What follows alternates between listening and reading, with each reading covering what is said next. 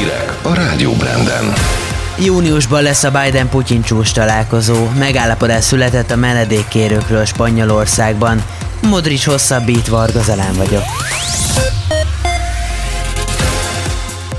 Köszöntöm Önöket! Június 16-án Genfben lesz Vladimir Putyin orosz és Joe Biden amerikai elnök csúcs találkozója, közölte kedden a Kreml és a Fehérház. A találkozót, amelynek célja a Kreml szerint az orosz-amerikai kapcsolatok fejlesztése, Biden kezdeményezte.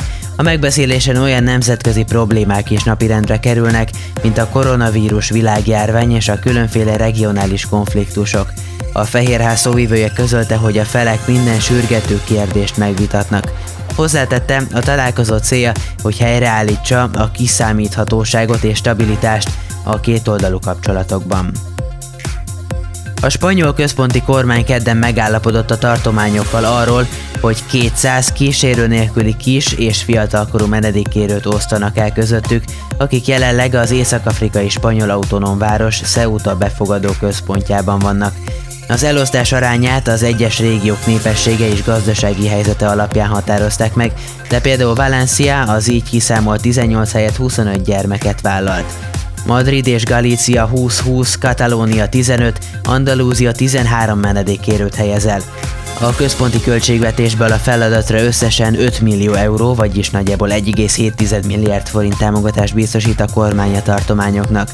Az átcsoportosításra kiválasztott gyerekek hetekkel, hónapokkal ezelőtt érkeztek Szeutába, ahol azonban a múlt hét első napjaiban több mint 8000-en lépték át illegálisan a határt Marokkó felől.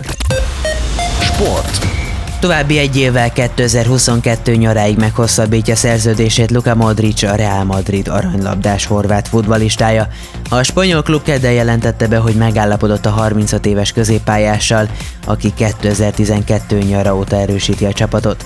Modric a Real Madridban eddig 391 mérkőzésen 28 gólt és 61 gól plaszt ért el. Az együttessel négyszer hódította el a bajnokok ligáját, kétszer spanyol bajnok lett.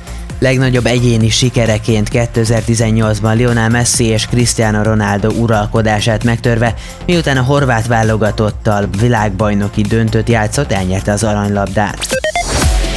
Időjárás. Európa középső és északi részén egy frontrendszer található, a frontok mentén erősen felhős vagy borult az ég és többfelé fordul elő eső, zápor, sőt néha zivatar is.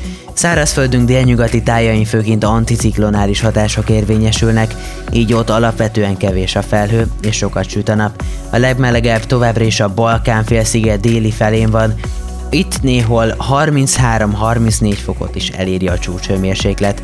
A Kárpát-medence időjárását ma még egy hideg front, aztán később egy anticiklon alakítja, így átmenetileg nyugodt, száraz idő várható. A szerkesztőt Varga Zalent hallották.